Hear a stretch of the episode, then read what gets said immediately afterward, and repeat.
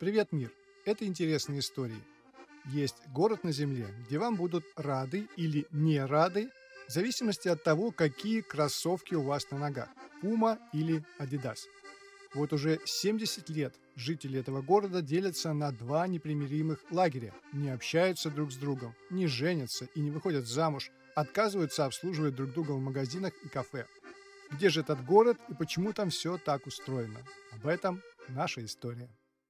Город называется Херцугнаурах, и про его жителей есть даже поговорка «город изогнутых шей», потому что прежде чем заговорить с человеком, все смотрят на обувь. И если обувь будет не та, разговор не получится. Все дело в том, что город вот уже 70 лет разделен на сторонников Adidas и Puma. Так уж получилось, что штаб-квартиры этих компаний находится именно в этом городе. Соответственно, все жители города поделились на людей Adidas и людей Puma.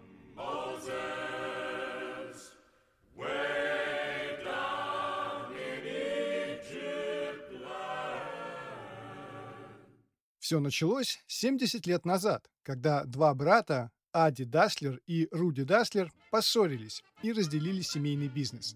Ади Даслер основал Adidas, а Руди Даслер – Puma – Братья разъехались по разным сторонам реки, которая делила город примерно пополам. Та часть города, где появилась штаб-квартира Пумы, встала за Пуму, а другая часть встала за Адидас. А как же иначе? Все жители работали либо на заводе Пума, либо на заводе Адидас. Родители одевали своих детей в ту одежду, которую сами же и шили. Долгие годы мамы с детьми Пума не могли гулять на детских площадках, где играли дети Адидас. Конечно, сейчас с этим стало полегче.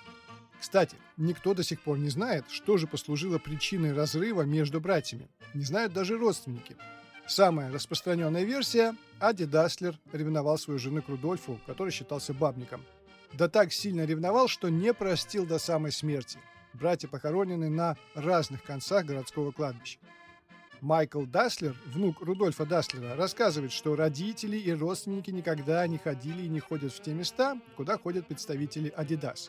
У нас разные мясники, мы ходим в разные пекарни, покупаем молоко у разных молочников.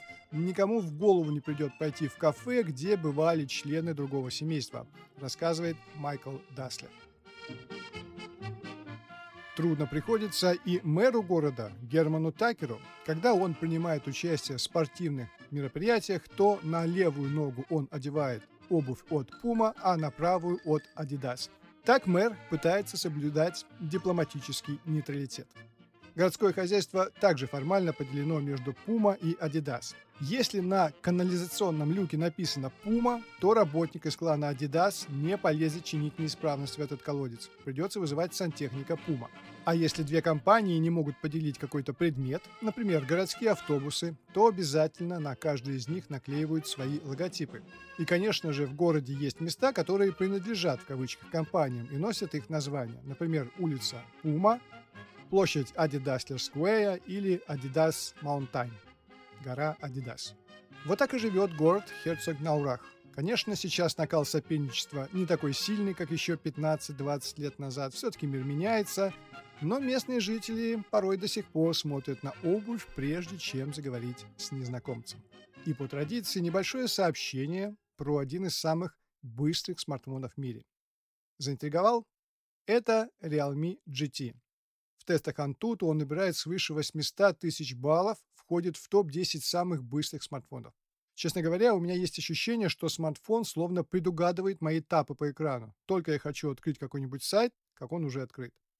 Смартфон поддерживает зарядку на 65 Вт. Это означает, что пока вы бреетесь, он зарядится на 20-30%, а полная зарядка занимает всего полчаса.